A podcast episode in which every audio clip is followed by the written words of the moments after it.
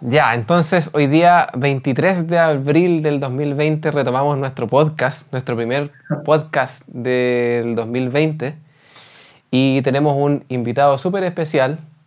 Eh, fue alumno nuestro, fue alumno de Sumac Studios.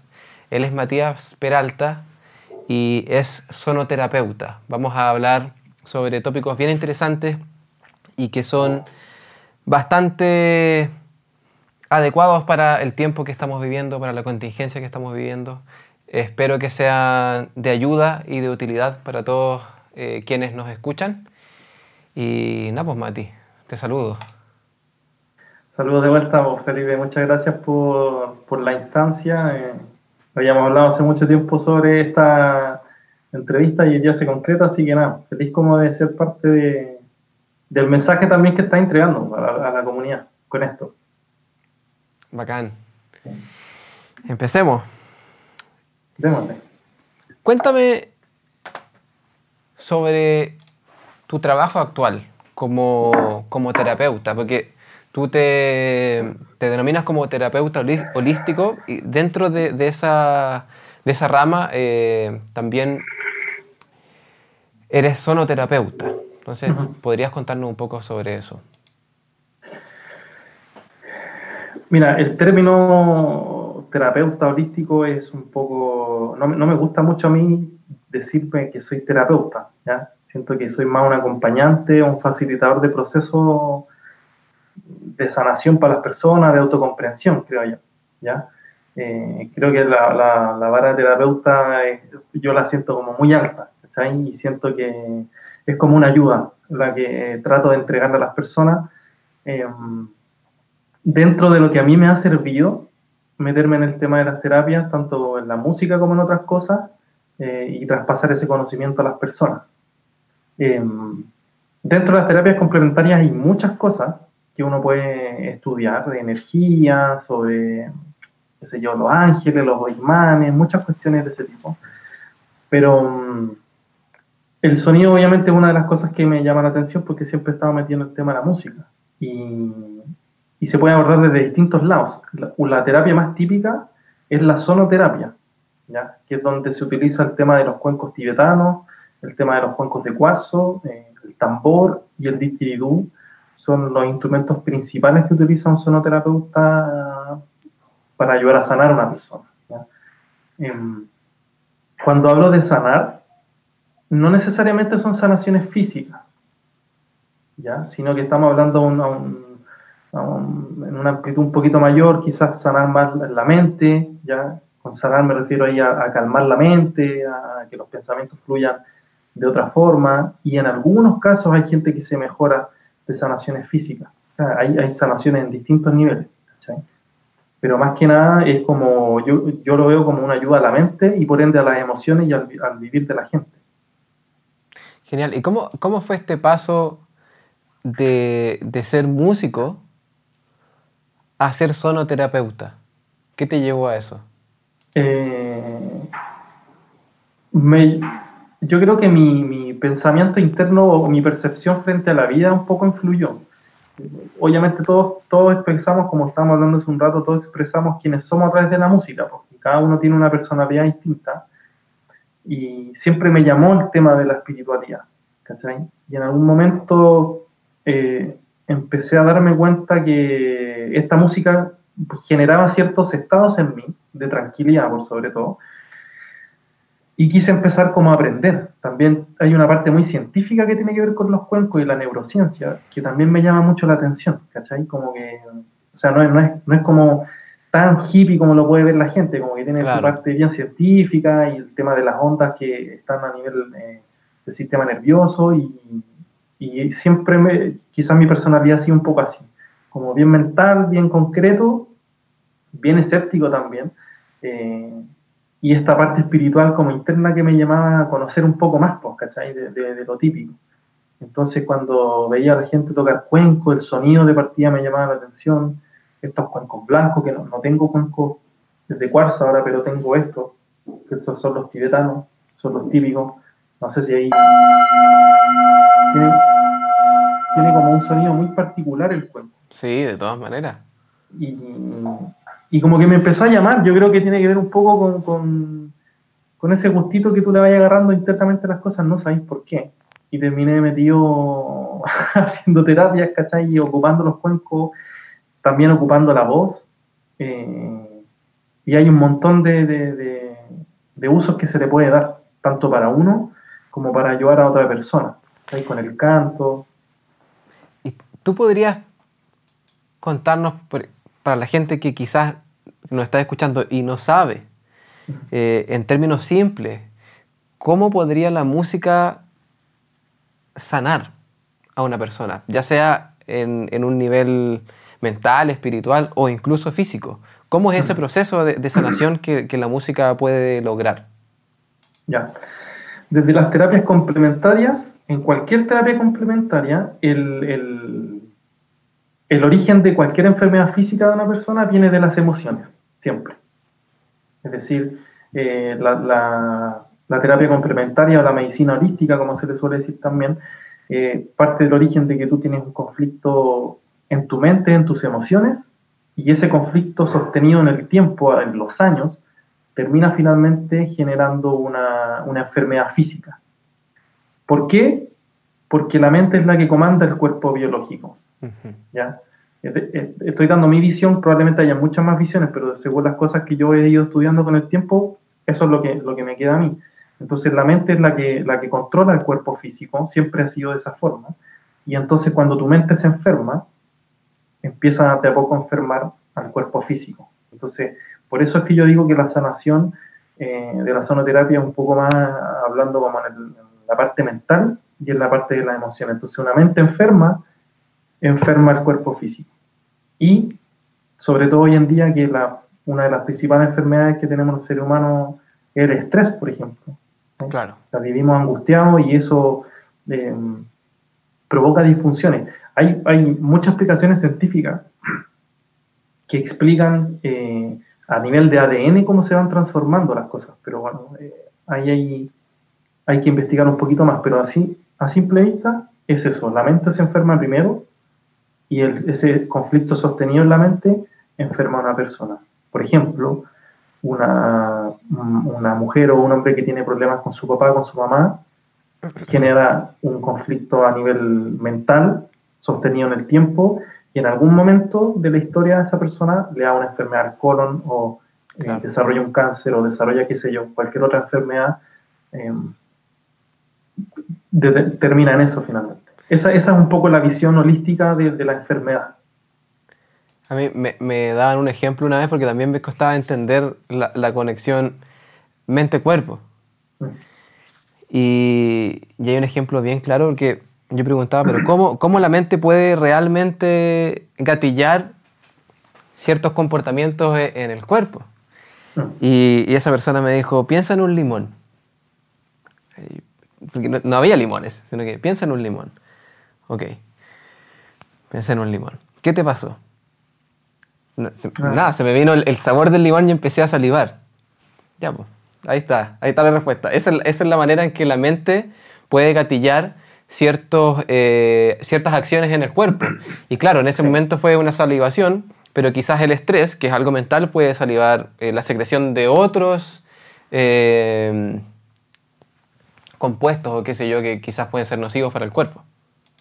Sí, claro, hoy, hoy a mí me gusta mucho seguir una, una especie de terapia o de filosofía, como dice Enrique Corbera, que es un tipo que, que, admiro mucho, y este compadre habla sobre las creencias, que en el fondo las creencias son quien termina enfermando a la persona, eh, que es justo lo que te pasó ahí, tú estás creyendo o imaginando en tu mente que hay un limón. Entonces, hay personas, por ejemplo, pongamos ahora mismo la contingencia, la persona que va al supermercado y se compró todo el carro de, de, de, ¿cierto? De confort, esa persona, esa persona está percibiendo la realidad de una forma que es caótica. Probablemente siente o piensa, más que nada, que el mundo se va a acabar, que te hace ir a comprar un carro completo. Eh, entonces esa persona probablemente viva constantemente en ese estado de caos. Y cualquier conflicto que tiene en su vida reacciona con caos. ¿Cachai? Y, y hay un montón de estudios científicos que demuestran todo lo que secreta eh, el cuerpo, ¿cachai? Todos los cambios químicos que hay dentro de las toxinas que se generan por tener emociones negativas. Y eh, hay un estudio, por ejemplo, con el tema del agua, que se llama Los mensajes secretos del agua, de Masaru Emoto. El compadre eh, tomó moléculas de agua, las congeló, para ver los cristales que se formaban. Y una, un agua recién tomada, por ejemplo, de la lluvia, traía copos como muy perfectos, muy geométricos, apuntando un poco a la geometría sagrada. Y, cuando el compadre empezó a hacer experimentos, por ejemplo, a una botella de vidrio, le ponía esa agua, le pegaba una palabra eh, que decía odio, por ejemplo, y después analizaba esa agua y las moléculas de agua estaban todas destrozadas, estaban como divididas, no tenía una forma geométrica como antes de poner la palabra. Bueno, y el, ser, humano es gran porcentaje agua. Sí, como entre un 70, 70% para arriba. Entonces, estudios científicos de que enfermamos a través de las emociones y los pensamientos hay mucho, mucho, mucho. El tema es que no se van a conocer. Claro. ¿Y cómo, cómo, la música entra, entra en juego ahí? Ya, desde los cuencos eh, hay un fenómeno que es la parte mental que, yo te, explicaba hace un rato, y es que escuchar un cuenco tibetano, escuchar un cuenco de cuarzo, provoca ciertos estados mentales que tienen que ver con la neurociencia, si hablamos de la parte científica. Em, la neurociencia ha, investigado más o menos cinco estados en los que la mente de una persona o el sistema nervioso central de una persona está durante un día o durante cierta actividad. Por ejemplo, ahora que estamos teniendo una charla como tranquila, nuestro estado cerebral está emitiendo cierto tipo de onda, ¿ya? Que podría ser la onda beta o la onda alfa, ¿ya? También hay estudios de esa, de onda. Em, y por ejemplo, cuando nosotros nos vamos a acostar y estamos entrando en la fase del sueño, eh, generalmente esas ondas o la actividad cerebral comienza a bajar y entras en el estado teta, por ejemplo, cuando estás entrando en ese, en ese sueño. Entonces, ¿qué se dieron cuenta estos compadres? Que cuando una persona está tranquila, o sea, cerca del sueño, está generando ese tipo de onda.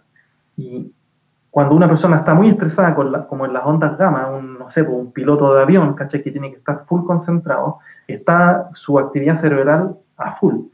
El tema es que nosotros hoy en día no tenemos muchos, muchos ratos libres donde estar tranquilos, ¿cachai? Porque siempre estamos en la máquina como de está produciendo, de estar trabajando hoy en día con lo que nos está pasando, estamos full estresados o hay, más instancias de estar estresados.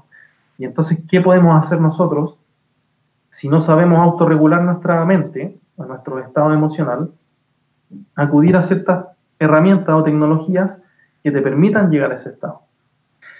Los estudios se dieron cuenta que los cuencos son capaces de producir sonidos que a tu, cerebro al estarlo escuchando te lleva a esos mismos estados de relajación, es decir, el estado teta, que es un estado profundo de relajación, cuando las personas, por ejemplo, lo logran al dormir, lo logran al meditar, con cualquier otro tipo de meditación, en algún momento, cuando tu mente deja prácticamente de emitir pensamientos, está en el estado teta. Y hay estudios de eso, eso, eso está comprobado por la neurociencia. Entonces los cuencos hacen eso por la persona, lo hacen de forma automática.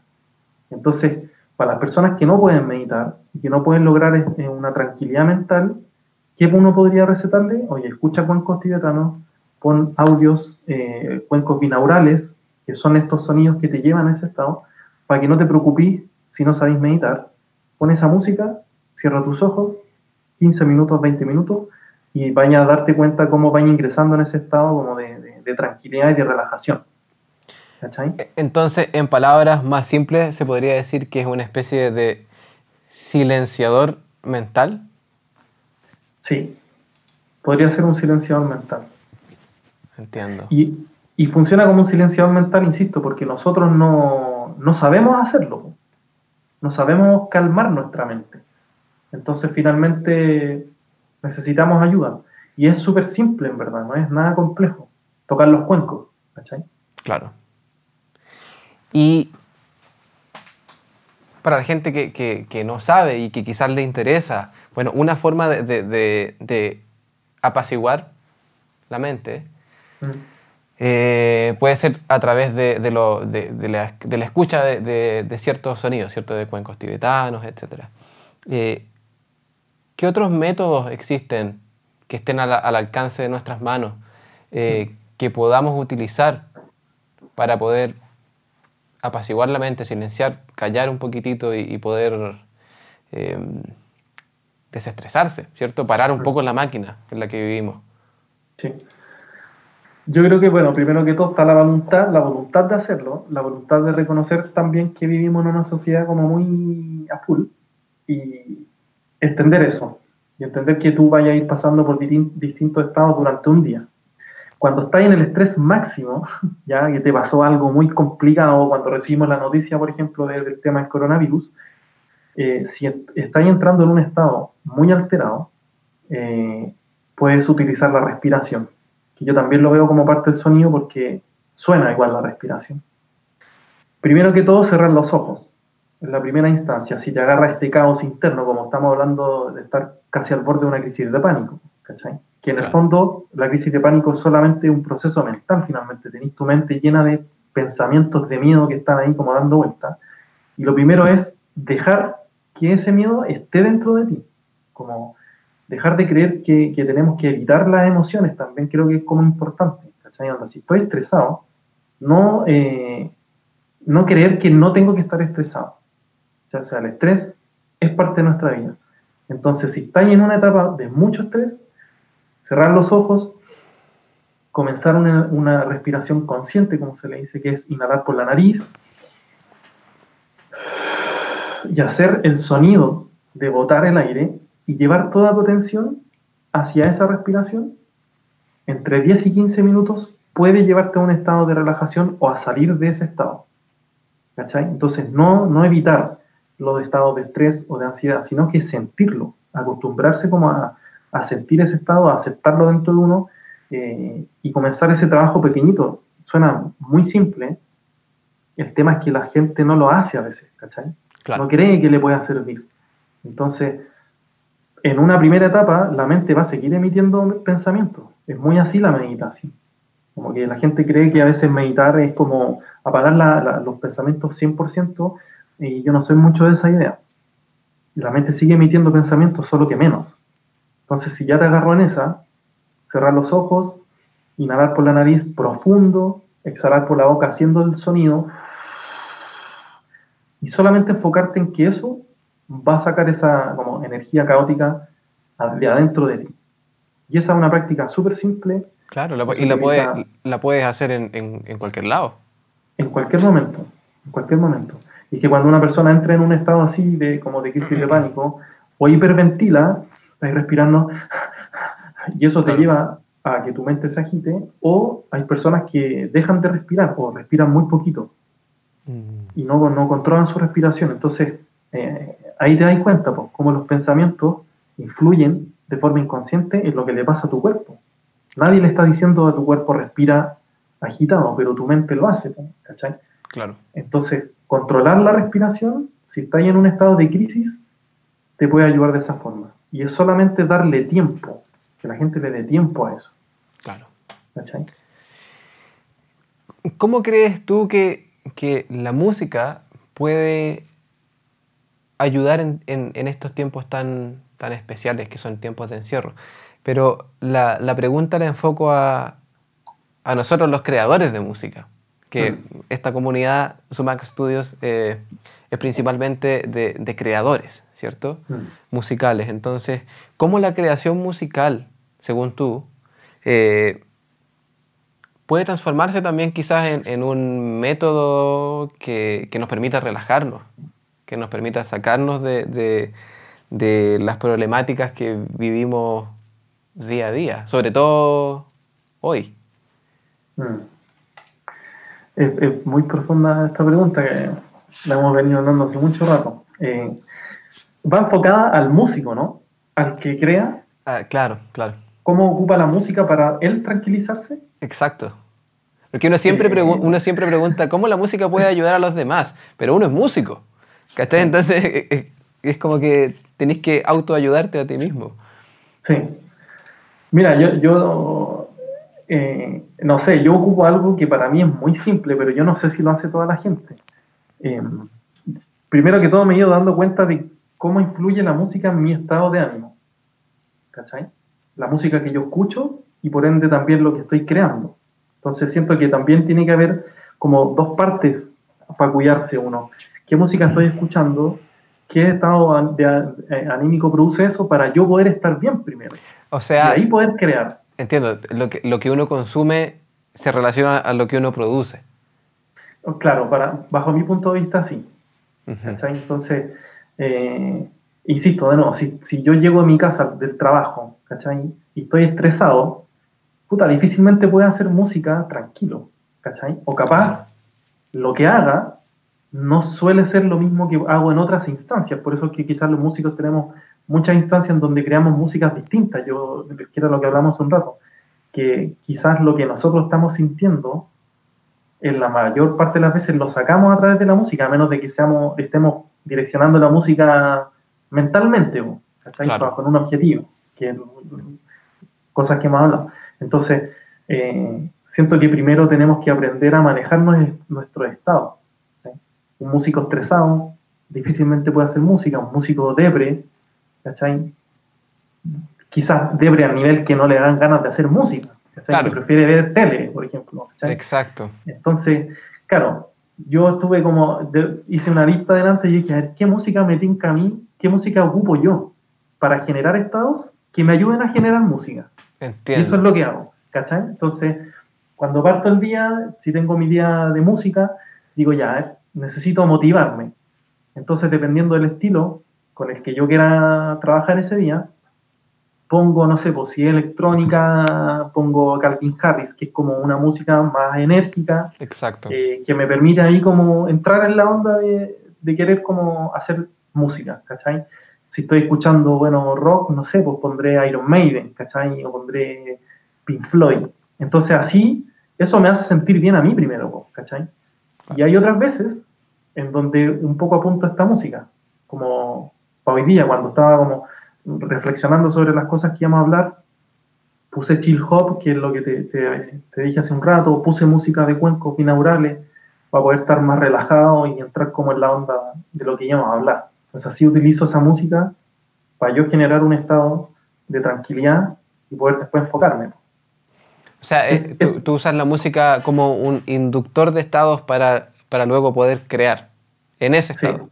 Sí, para que modifique mi, estado anímico y eso mientras yo estoy tranquilo, siento que puedo crear música. Ahora, claro, si, si, a una persona le, llama la atención el trap, ¿cachai? Que yo también, eh, como hemos hablado, eh, escucho trap, eh, y sientes que eso te motiva, entonces dale con eso, pero toma conciencia de que el, trap o cierta música te produce un estado propicio para tocar. Y siento que a veces quizás no le tomamos atención a eso y nos sentamos y tocamos. Claro pero no nos damos cuenta de si nos sentimos bien. Claro, es un proceso inconsciente. Ahora, uno como músico también tiene que, tiene que quizás desarrollar un hábito y una disciplina a la hora de, de, crear música, ¿cierto? De tomárselo como, quizás, no, me gusta decir trabajo, sino que eh, como un arte o como una oportunidad que uno tiene todos los días para poder hacer lo que a uno le gusta. Eh, entonces, ¿cómo uno lucha con eso? Porque en, este, en esta contingencia, ¿cierto? Me ha tocado hablar con, muchos alumnos eh, que dicen, no tengo ganas de hacer música, estoy deprimido o, eh, no sé, no me siento bien, el encierro me tiene mal, etc. Pero igual uno si quiere lograr ciertos objetivos con la música, o si quiere lograr algo en, la música, eh, igual les pega. Entonces, ¿cómo, cómo equilibras eso entre el, cumplir quizás con algo que, con, un, con, una ocupación que no es fácil, mm. eh, pero también ser consciente de tus estados? Tremenda pregunta, también es como muy profunda. Eh, yo creo que la, base de, todo esto, que justamente lo que estamos viendo es, el estrés y como que a, eso quiero tratar de apuntar todo el rato, como cuando uno está estresado, no quiere hacer nada, ¿cachai? Entonces, lo primero que hay que hacer es aceptar que te pasa eso, el alumno que no se quiere levantar, o que, porque claro, como estamos en la casa también, estáis todo el día con pijama, entonces, claro. como, ¿cómo me voy a levantar? Bueno, establecer una rutina te puede ayudar también, ¿cachai? Como en el fondo decir, ya, si voy a, a levantarme a hacer música, no puedo hacer música, que es lo que yo descubrí, para mí, no puedo levantarme y estar en pijama haciendo música. Porque yo siento, claro. claro, tengo que bañarme y descubrir, yo creo que la gente tiene que descubrir eso, como aprende a darte cuenta de quién eres también dentro de ese proceso, pues, ¿cachai? Y si en verdad estás muy deprimido, entonces quizás ocupa la música para mostrar, demostrar ese, eh, eh, mal momento que estáis pasando a través de los sonidos, ¿cachai? Toca y deja que eso fluya y saca de eso, como lo que hablamos hace un rato de la respiración, también se puede hacer claramente con la música. Capaz que te sale un tema súper depre, pero es mejor que esa depresión esté en el tema a que esté en A que esté en ti. Sí. Claro. Entonces, siento que se resume mucho a, uno conocerse a uno mismo. Mm. Pero, ¿qué es el gran dilema en la actualidad, ¿cierto? en, la sociedad que vivimos, porque no nos conocemos y, no nos inculcan a tener el tiempo a conocernos a nosotros mismos, que yo creo que es el gran trabajo, ya me estoy yendo, sé que me estoy yendo por la, pero eh, creo que es el gran trabajo del ser humano conocerse uno mismo. Eh, ¿Cómo puedes, cómo, cómo podrías tú, quizás como, como, como alguien que ya tiene más experiencia en estos temas, eh,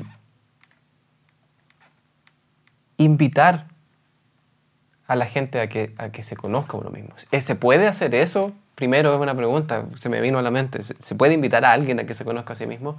Eh, eh, pero creo que es súper necesario. ¿Cómo, se puede, ¿Cómo se puede lograr ese proceso en la gente? mira, en la sociedad en la que vivimos es difícil como incentivar a que la gente se conozca, ¿cachai? Porque desde niños nos crían eh, para producir. Entonces, como que la conexión con nuestras emociones y con lo que nosotros nos está pasando en la vida, poco y nada se toma en cuenta. Es mejor que tú aprendas a trabajar y, produce para el sistema.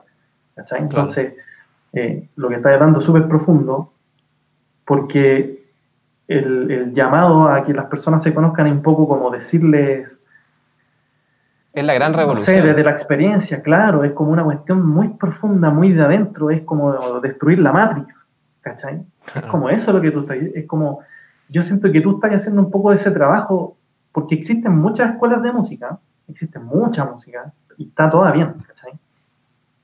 Pero a mí me resuena mucho tu mensaje como escuela porque tú eh, apuntáis un poco a eso, como que la gente se conecte con la música, eh, el otro día había una foto que había un japamala que yo después te pregunté, oye, ¿qué onda tú? Así mantras y todo el rollo.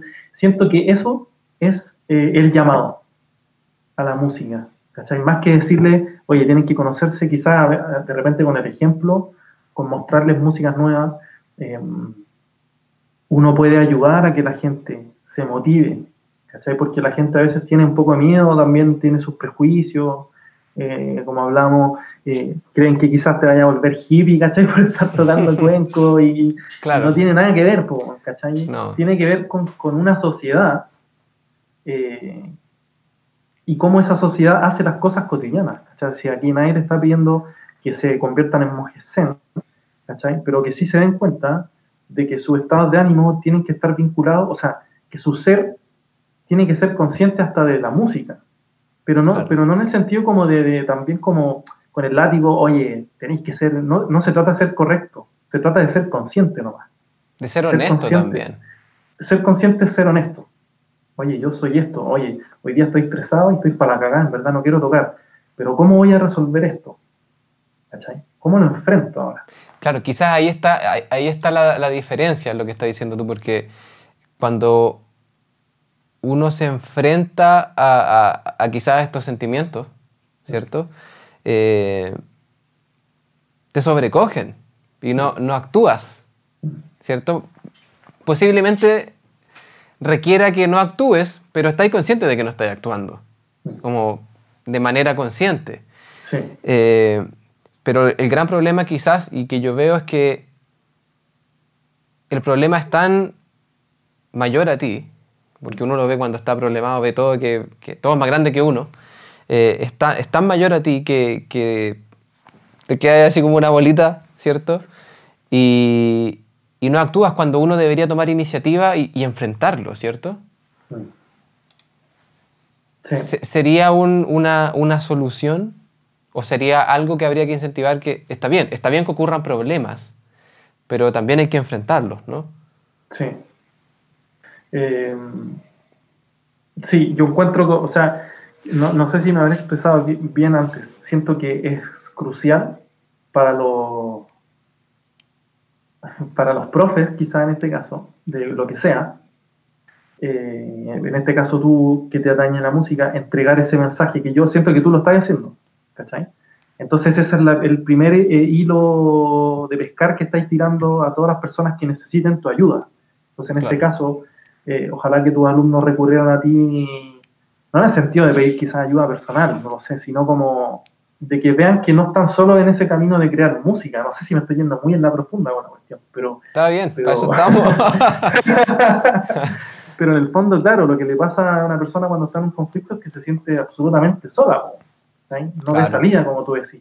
Ahora, esa percepción que tiene la persona del conflicto es justamente eh, la consecuencia de toda su historia para atrás. Y esa historia en Chile ¿cachai? Eh, con cómo funciona Chile, con que eh, me voy a poner medio, medio político, pero eh, quizá el país no funciona, no están las condiciones propicias para que uno viva de forma tranquila. Entonces, finalmente, cuando uno llega a un conflicto y los niños empiezan a, o sea, en la, en la, media ya están asustados de que van a, estudiar en la universidad, ¿cachai? Desde chicos ya parten con conflictos que quizás en otras generaciones no nos enfrentamos tanto a eso. Y, y entonces estamos hablando de hoy día, personas que están metidas en la música, quizás de esa edad, están con un conflicto tremendo. Ahí yo les, tiraría el salvavidas, que son estas herramientas como de, autocuidado, podríamos decirle. Entonces, nombrárselas y decirles, ¿sabéis qué? Mira, están todas estas herramientas.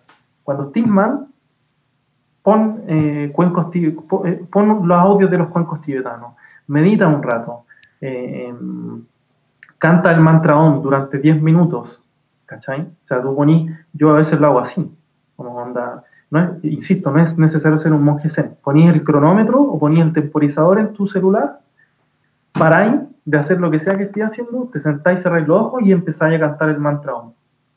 10 minutos y ven qué te pasa para poder salir de ese estado. Exacto, por último experimentar y si no es lo tuyo quizás podéis buscar otro método y hasta que encontréis lo que, lo que se acomoda a ti y, podáis usarlo como herramienta. Sí, como escuchar la música, como poner un tema de una banda que te levante el ánimo. Yo, antes nunca había visto eso así. Onda, como me siento mal hoy día, voy a poner música para sentirme bien. Claro, que puede ser una metodología también. Puede ser una metodología. No sé qué tan fuerte, pero no, no, no lo he probado tampoco así como científicamente, pero pero a mí me está resultando de momento. claro, entonces hay que buscar la forma de salir del estado en el que uno está, sea lo que sea. Como tú dices, puede ser eh, cantar el mantra OM, o puede ser meditar, o puede ser escuchar cierto estilo de música. Lo mismo que hablaste de la disciplina recién es súper importante, o, de, la, de, la, rutina en realidad. La rutina. Mm. A mí me sirve harto eso, que cuando empezó todo esto, claro, decir, ya eh, me levanto y puedo, si quiero, estar en pijama todo el día. Y no, hay, no pasa nada. Está todo bien.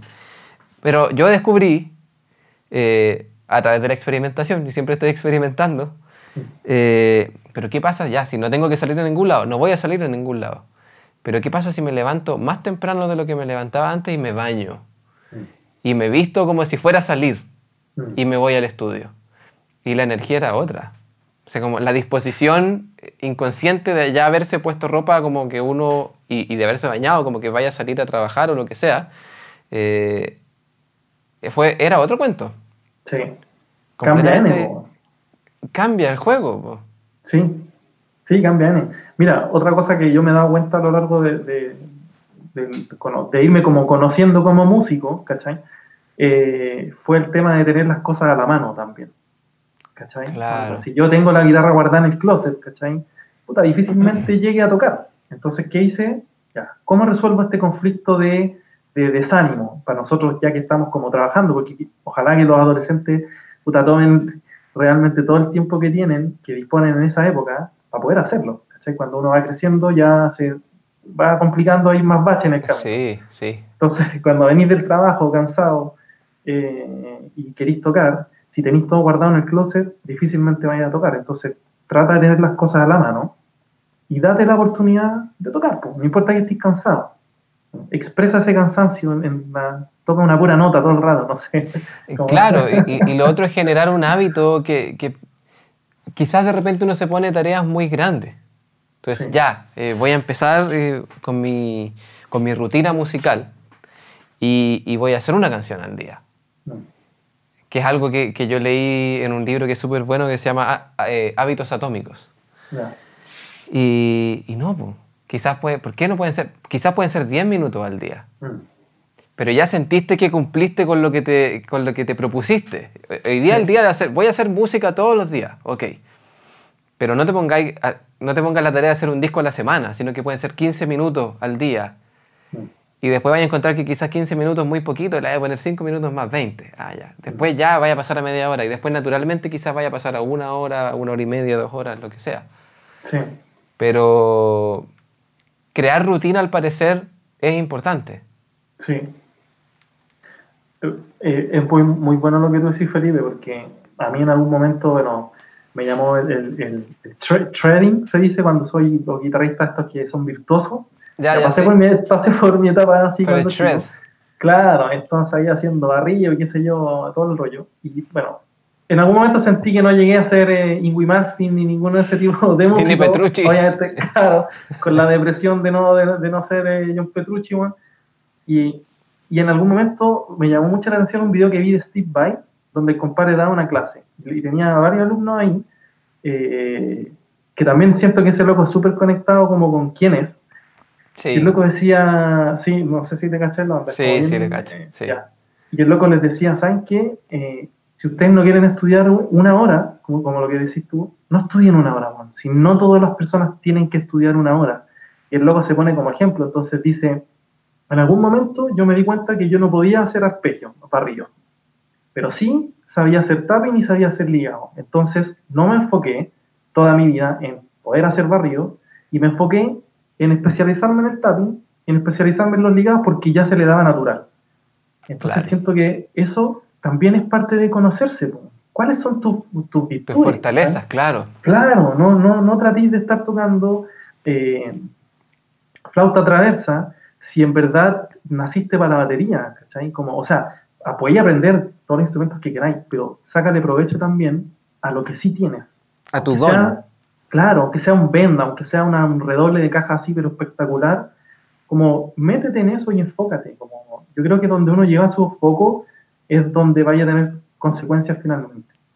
Entonces también uno a veces como músico se pierde, porque tú miráis a este, a este otro, como hace todas las cuestiones, no tenéis tu identidad finalmente.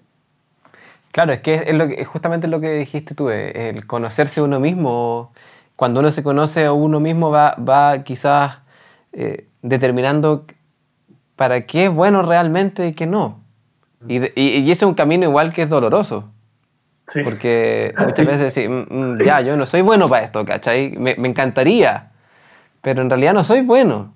Soy bueno para esto. Quizás me apasiona menos que lo otro, pero bueno, este es mi don y tengo que aprovecharlo y, y por acá va la cosa, ¿cachai? Sí, sí. E, es un proceso doloroso. ¿Cómo enfrentar ese proceso cuando uno se da cuenta, oye, ya, no soy bueno para esto? Yo creo que cualquier persona que le, nació naturalmente meterse en la música tiene don. ¿Ya? Como que eso es algo que he pensado toda mi vida, aunque sea bueno para escuchar, no sé, bueno, el tempo de la batería, ¿cachai? Yo siento que esa persona tiene la música naturalmente ahí como en, su ser. Eh, y nada, pues, yo creo que depende de dónde lo enfrentamos. Si uno ve el hecho de no haber podido tocar eh, doble bombo, ¿cachai? O doble, tocar con el doble pedal. Si tú crees que no tocar con el doble pedal es algo penca, tú vayas a experimentar eso. Hablamos de no de las creencias. Pero si llega otra persona y te dice, oye, pero si tocar doble pedal en verdad no, sí, bueno, no tiene nada, mira, mira este que toca un... ¿Ah? A mí me pasó esa weá, pero... ¿Te pasó? Eso, claro. O sea, claro, yo quería ser Sean Reiner. Y le daba el doble pedal, le daba el doble pedal, y no me salía, pues, no, no, no, no podía. Es que también es un tema, sobre todo la batería, es un tema, y la guitarra, los instrumentos, también es un tema de condición física. Mm. Eh, y puede que tu anatomía no sea para eso, ¿cachai? Pero es doloroso darse cuenta de que, lo que decías tú de Steve Vai, bueno, yo no, yo no puedo hacer barrido, pero puedo hacer esto. Claro. Justamente, como que siento que es lo más importante. Como, bueno, yo, mira, qué importante que tú lo hayas dicho con el tema del bombo, porque eso habla de que, todos los músicos es como, puta, sé que los no me salen bien y ya soy una mierda de músico. No, tampoco significa eso, ¿cachai? Es como, deja de, de, de, cuestionarte quién no eres. Claro. ¿Cachai? ¿Por qué necesito sacar el doble, el doble pedal? ¿Qué es lo que pasa? Eh, ¿Por qué estoy llevando mi foco hacia ese lugar? Entonces ahí siento que, que también eh, el mundo de la música, de los músicos, también de repente es medio solitario, como, ¿cachai? De repente mucho ego de alguno, el que no te quiere enseñar cómo se hace el tapping o su técnica de hacer el doble pedal también va dejando músicos tirados en el camino que quizás necesitaran ayuda, ¿cachai? Entonces, em, insisto, como que las personas reconozcan que su foco sea solamente en reconocer lo bien que hacen X cosas. Eso. Tú tocaste, acabas de mencionar una palabra que, que es bien común en el mundo de las artes y que es el ego. Mm primero preguntarte, según tú, ¿qué, es el ego? Y segundo, eh, ¿cómo uno como, músico y finalmente como ser humano, si todos lo experimentamos, eh, yo creo que uno no le puede ganar al ego, pero sí lo, puede mantener a raya. Entonces, primero, ¿qué sería el ego? Y segundo, ¿cómo mantenerlo a raya? Ya. Ya, bueno, en el tema de las terapias se habla mucho del ego, porque el ego es un poco esta, este personaje que creamos nosotros los seres humanos, que se desenvuelve en distintos roles de forma distinta. Entonces está el ego del papá. Entonces yo creo que uno es papá de cierta forma. O sea, el papá, no sé, que sabe comprar pan todos los días. Ese es mi rol de papá. El personaje papá. El personaje papá. Y también lo llevamos a la música. Entonces, ¿quién soy yo? ¿Qué es lo que dice mi amigo? No, pues yo tengo que ser el músico, el que hace barrio. Ese guitarrista tengo que ser yo. O el músico famoso. O claro, cuando se va al extremo, la persona se identifica tanto con ese ego que cree que el ser famoso significa que no, no miráis a nadie, no le da autógrafo a la gente. ¿Cachai? Entonces, lo que no nos damos cuenta es que ese personaje que no le da el autógrafo a las personas es el personaje. Ese es esa es esa persona, yo no tengo por qué ser así. Entonces, en la música se da mucho este tema como de repente del poco compañerismo, eh, de creerse mejor, porque, insisto, esa persona cree que ser músico es ser mejor y no tiene nada que ver con la realidad. O sea, yo siento que hay como que sacarse un poco, eh, ir desaprendiendo las cuestiones que nosotros hemos aprendido como personas finalmente. ¿Cachai? sea, quién eres como persona va a ser el músico que eres. Claro. Y ahí estamos hablando de una cuestión muy uno, Claro, uno primero es ser humano y después es su ocupación. O sea, que no, no, no compramos mucho el cuento de nuestra ocupación. Mm. Yo soy músico, o yo soy ingeniero, o yo soy militar, por dar un ejemplo.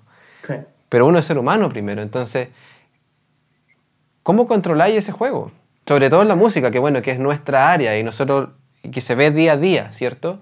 Mm. ¿Cómo controláis ese, ese, no sé si se puede controlar de hecho, pero ¿cómo mantienes a raya ese fenómeno? Sí, tú dijiste algo muy importante, como no sé si se puede controlar, claro. El, ego de, de, ciertos músicos que son desagradables, por ejemplo, famosos, tú ya no podéis controlar a ese loco, pues ya se comió toda la película de, famoso. Pero quizás el, consejo sería como, ¿cómo yo no caer en eso? Exacto. claro, recordar primero tu origen. Si tu origen fue como humilde, recordar tu familia, recordar tus raíces y entender de una vez por todas que, ser músico es ser músico nomás, loco. Si también... No es nada eh, especial tampoco. No, yo, yo creo que no, no me he sentido eh, especial por ser músico nunca. Nunca. Pero hay gente, pero he visto gente que sí. Es que, yo, siento, yo, siento, que la, la, sociedad le da un estatus al músico que, mm. que, es algo que se ha puesto en juego ahora eh, con lo que está pasando, que la sociedad le ha dado un estatus un, o un rol al músico o al deportista que no tiene, va a sonar contraproducente porque yo soy músico, mm. pero yo lo siento así. Mm. Eh, y es súper personal lo que voy a decir, que no tiene ninguna utilidad en lo que está pasando hoy.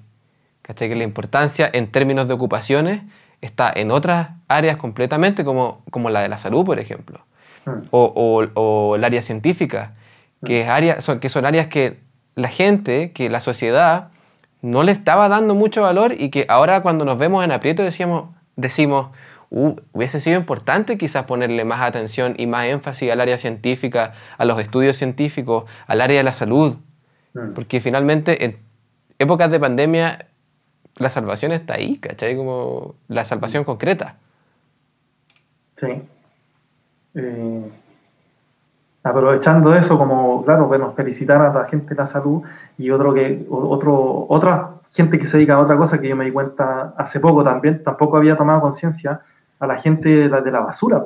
Exactamente, los servicios básicos. como que es muy fuerte darse cuenta como lo importante que son. Que los servicios básicos finalmente deberían cambiar de nombre y son los servicios fundamentales. Mm. Sí, sí. Bueno, Perfecto. Yo siento que justamente eso, como dejar, dejar, dejar de creer que es, es algo especial y, y, quizás un mensaje muy para los chilenos, dejar de ser tan chaquetero. Yo encuentro que esa cuestión es, eh, es fea, despenca, encuentro como creer que, que, que, salvarte solo finalmente. Sí, es como, es como bueno, el ego, pues, como del egoísmo. Dejar de creer que lo que está haciendo el otro es penca, eh, o de creer que lo tuyo es mejor, como de esa necesidad de competir. Yo creo que un, un músico sano es el que hace su música, el que crea, y el que también se siente feliz por lo que están haciendo el otro. No porque esa sea la tremenda obra, sino porque el otro está pudiendo expresarse también a través de la música. Y y si nos tiráramos más flores entre nosotros, nos apañáramos más, como los argentinos quizás, eh, quizás la música chilena tendría, los músicos podrían ser los futbolistas de, hoy en día, ser millonarios. No, pero, pero podrían irles mejor, ¿cachai? ¿Qué, tomando, tomando el tema anterior, como de, de, la, de la situación que estamos viviendo como humanidad, ¿qué crees que, y, y en términos más generales, no enfocados solamente en el músico, ¿Qué, crees que vamos a sacar en limpio de, todo lo que estamos viviendo? Eso es algo que me llama mucho la atención. ¿Iremos a sacar algo en limpio como, como seres humanos o iremos a seguir igual? Eh, buena pregunta. Yo creo que van a haber personas que van a sacar las cosas en limpio y otras que van a seguir igual. Yo creo que esperar o tener la expectativa de, de que todos hagamos un cambio en conjunto es una tremenda expectativa. Me gustaría, obviamente, que fuera así, porque todos estuviéramos mejor. Eh, pero quizás lo más importante que rescato es que esta instancia está poniendo a prueba a todos los monstruos que uno lleva adentro. Y el, y el músico tiene su monstruo de que no, no, tiene ganas de crear, y la gente que, por ejemplo, está como muy agobiada por no poder salir, se enfrenta entonces a por qué eh, se estresa tanto en la casa, ¿cachai? O las personas que están con su familia y están empezando a tener conflictos con los familiares por estar encerrados tanto tiempo y así un montón de cosas. Siento que, que es un cambio a nivel global muy importante. Así lo percibo yo. ¿cachai? Como veis, hay que esta cuestión está, pero power y hay que aprovecharla más que ser víctima de lo que ocurre y en este nuevo cambio, que yo creo que estamos todos sintiendo que, eso va a suceder tarde o temprano, eh, en ese nuevo cambio y en esa nueva sociedad, y viéndolo como desde un punto de vista más, no quiero decir sano, sino que un punto de vista más aterrizado. ¿cuál sería el rol del músico en esa nueva sociedad? Wow, del músico para la sociedad. Eh, Mira, yo creo que, existen muchas formas de enfocarse como músico. Yo creo que está, por ejemplo, el rol de entretener a la gente. Está el rol de, conectar también a la gente dentro de una atmósfera, como llevarla a espacios de tranquilidad, como tú, el compadre que me nombráis hace un rato de, los sintetizadores, ¿cómo se llama? Nils Fram. Claro, que tú decís que crea como una atmósfera y ahí incluye a la gente, es otro tipo de espectáculo, como músico. Claro. claro eh, donde estáis admirando quizás de otra forma la música, eh, no como las grandes escalas, o está este tipo de música también que se intenta sanar la mente o llevar a espacios de tranquilidad, siento que el músico puede encontrar una, una, en verdad siempre puede encontrar una forma de ayudar o de contribuir a la sociedad, eh, pero tiene que encontrar primero quién es, de nuevo, desde dónde voy a contribuir, desde el espectáculo y el entretenimiento, eh, desde crear espacios de conciencia también a través de la letra, por ejemplo, eh, de crear estados para las personas, Como, quizás como lo hacía Pink Floyd, que me, gusta mucho esa parada que tienen ellos, como de, crear un estado que involucre a las personas. Siento que quizás ese es un tipo de, música que me, marca harto, porque incluye a la gente. Quizás es como una música más comunitaria. Sí. En, cierto aspecto, porque siento que la música hoy en día es como la gente, el artista. Y yo, yo, yo, yo, yo, yo, yo, yo, yo, ¿cachai? Yo estoy sobre la gente. Pero Pink Floyd, eh, o los Jaivas mismos, mm. también, generan ese espacio en que son ellos, la gente y el intermediario en la música, y son todos uno. Mm. Entonces, me parece interesante ese ese análisis que estáis haciendo, como esa predicción, entre comillas, sería bacán que eso pasara. Sí. Que, el músico quizá empezara a tomar más en cuenta a la gente y no, no tanto yo, yo, yo, yo. Sí. Uf, sí. Justamente porque, bueno, muchos libros o en el tema de la espiritualidad se habla de, un cambio de conciencia, que en algún momento el ser humano va como evolucionando a otro tipo de conciencia, es decir, que nos vamos a comportar eh, de forma más unida en algún momento. Eso no quiere decir que estemos todos desunidos ahora, como que yo siento que hay unidad igual. Y esta instancia nos lleva también a ese, a ese lugar, ¿cachai? A, a, que si tú vayas a comprar al supermercado, le compras algo a la abuelita que vive en tu edificio, ¿cachai? Y ahí también hay como espacios de, de, de, de ayuda social. Eh, y sería bueno que el músico tomara un rol así también, como que entregue un buen mensaje también de unión y no de desunión, ¿cachai? Eh, que ayude, como que encuentre una forma de, de, ayudar a, claro, de aportar a la comunidad, ya sea con las letras o con cualquier cosa que pueda hacer, Dentro de toda la creatividad. Última pregunta ya. Te hago, y quizás no es que sea la más importante, pero sí tiene un cierto nivel de profundidad. Eh, Bueno, uno ya tampoco es tan cabro, como decimos, ¿cierto? Tampoco es viejo, pero, pero ya, ha, pasado agua bajo el puente. sí, sí. Entonces, ¿cuál sería tu mensaje para, la, para, las, para las nuevas generaciones de músicos? Según lo que tú has vivido y lo que tú has experimentado como músico, como terapeuta, con todos estos años que ya han pasado, que estábamos tirando la talla recién, pero, pero es verdad. Eh, teniendo en, consideración esa experiencia de vida, ¿cuál sería tu mensaje para la gente que está empezando en esto?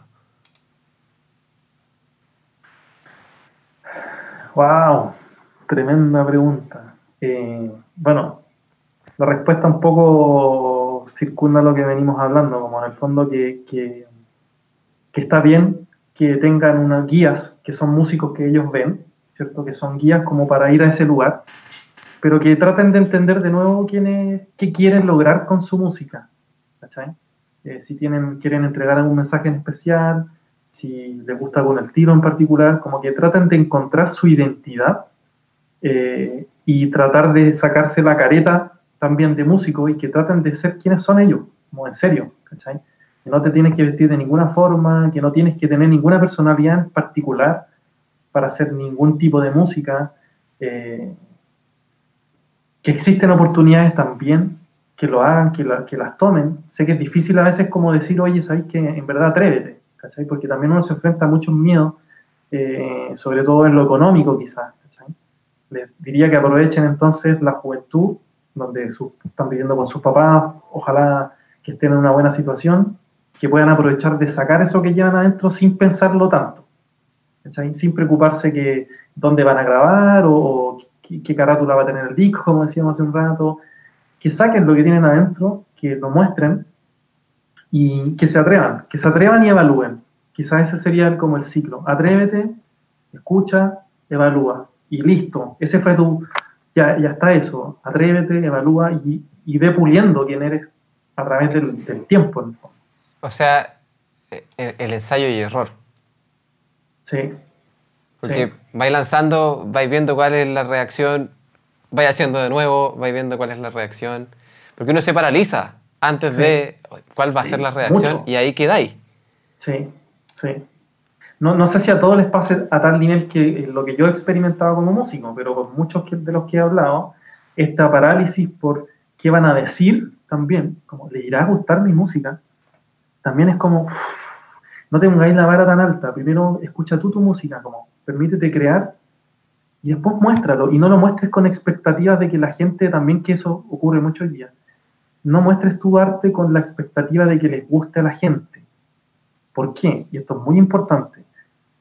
Porque hoy día la industria musical apunta al dinero, ¿ya?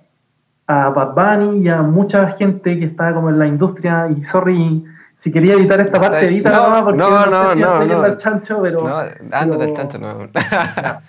pero, puta, no sé, existe una cantidad de músicos los que podría estar escuchando también. Pero, claro, toda la juventud es... Eh, en el trap está Bad Bunny, y no, la lleva. Pero hoy hay un montón de traperos, ¿cachai? Eh, escucha a los demás, ¿cachai? Escucha a los demás, date, date tiempo. Entonces, ¿para qué? ¿Para qué? ¿Para qué tienes que escuchar alta música? Para darte cuenta de que lo que tú vas a hacer en algún lugar va a tener cabida. es decir, algunas personas van a resonar, como se dice en las terapias, con tu música. ¿Cachai? Y lo único que tienes que hacer para encontrarlos es hacerla. Es, sacar esa música. Es muy cierto. Yo me acuerdo que el primer podcast que tuvimos fue con Flaco Diablo, que es un beatmaker que hace, hace beats bastante especiales. Y me acuerdo que la primera vez que nos juntamos como para conversar, para hacer el podcast, siempre, me gusta conversar antes y en ese tiempo no había eh, cuarentena, entonces uno se, juntaba. en aquella época. Claro. Y, llegó con una, con una bolsa grande, como estas bolsas de, que dan ahora en los supermercados ecológicas, eh, de cassette vieja escuela. Envueltos, envueltos, ¿cachai? Como para envío. Y yo dije, pero ¿qué, qué esta weá? y, lo empecé a ver y como con, nombres que no entendía, así como japoneses, bueno, así chinos, no sé. ¿Y esto, flaco, qué, qué, qué onda esto? No, es que mi, mi, la, la, mayoría de mi público está en Japón. Wow. Y me estoy weyando. No, no, sí. Mi nicho, la gente que, que, que, que me compra mi música está, bueno, no sé si toda la gente, pero tenía, tenía harto, harto público en Japón o, en, en, Oriente. Entonces, siempre hay alguien que te va a escuchar. Yo creo siempre, siempre va a haber un, un, un público para lo, que, para lo que tú hagas. Tenés que encontrar ese público y, y quizás ofrecerle tu, tu música a ese público. Sí, sí como que en el fondo yo creo que nos ciega un poco la industria, insisto, ¿cachai? O tú veis X música y creéis que tenéis que hacer esa música para vivir de la música, pero en verdad no, yo creo que ahí la falta es porque, claro, nosotros estamos hablando después de años que han pasado, observando, observándonos, observando como el ambiente, y hoy día podemos decir, ¿sabéis que en verdad podría haber vivido de la música hace mucho rato, ¿cachai? El tema es que, lamentablemente, no hubo nadie que te dijera, ¿cachai? En ese momento. Como sabéis que, oye, confía en lo que estás haciendo. Es que, claro, ese, es el problema también, quizás, como de, la sociedad que te dice: está el éxito y está el fracaso. Bueno, sí. Que es lo que hablábamos recién. Entonces uno dice: o la hago o fracaso. Pero la realidad es que hay distintos niveles de éxitos. Y, y en realidad no necesitas ese éxito, sino que quizás necesitas un éxito un tercio y ya podéis vivir de la música. Entonces uno se pone una mochila muy grande diciendo, no, tengo que alcanzar ese éxito y si no es ese éxito mayor, eh, yo me dedico a otra cosa o hago otra cosa o renuncio a esto. Cuando en realidad quizás la meta está un poco más cerca y en realidad podría haber vivido quizás de una manera un poco más modesta, eh, pero de la música. Sí, que es lo que te estáis diciendo. Sí, que era, que era, era, la idea es, no, no necesito ser famoso, gigante famoso, para vivir de la música, ¿cachai? No es necesario, pero, pero nadie lo dice, Felipe. Exacto, claro. Está bueno que lo digamos ahora. Sí, es súper bueno porque quizás sí se pueden salvar muchas almas de de salirse finalmente súper frustrados de la música, ¿cachai? No es necesario hacerlo.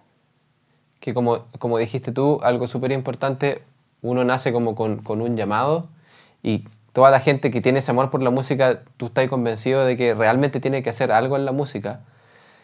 Y, y quizás esta es el, el, la palabra de aliento que le estás dando tú para decirle, oye, se puede, no tenéis que ser ultra mega exitoso, exitoso, sino que podía encontrar el, nivel de éxito que se acomoda a lo que tú estás buscando.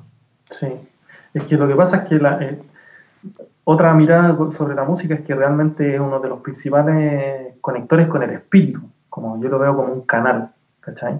Eh, la música, dentro de, siempre yo me estoy como observando también con el tema de las terapias y la música también la veo como, ¿sabéis que en algunos momentos he sentido una conexión espiritual con la música? Como es decir, mi mente se ha quedado en blanco y ni siquiera he sabido lo que estoy haciendo. Cuando estoy haciendo terapias con canto, por ejemplo, y los cuencos, es como que de repente desaparecí eh, dos minutos, ¿cachai? Claro. Entonces, quizás llevándola a ese extremo, así como muy espiritual, eh, todos los que traen música de su ser, que, que, pueden expresarla, como apuntando directamente a los músicos, a cualquier nivel, debieran darse la oportunidad de hacer eso.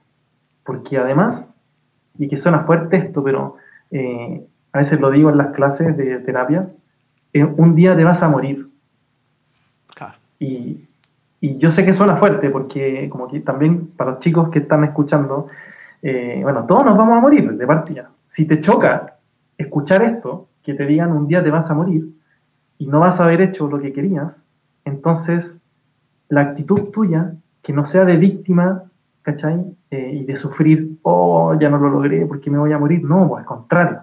Tengo que hacerlo aunque me voy a morir. Claro, como, hazlo, loco. Y si y yo me pongo aquí de, de, de, em, de ayudante para escuchar toda la música de los alumnos del Felipe que se van a atrever ahora, ojalá que se atrevan a, a, a expresar su música y a cualquier músico que esté escuchando esto y esté en la duda de, de, subir su tema o de mostrarlo, eh, bueno, capaz que te estoy tirando pega extra aquí, sorry.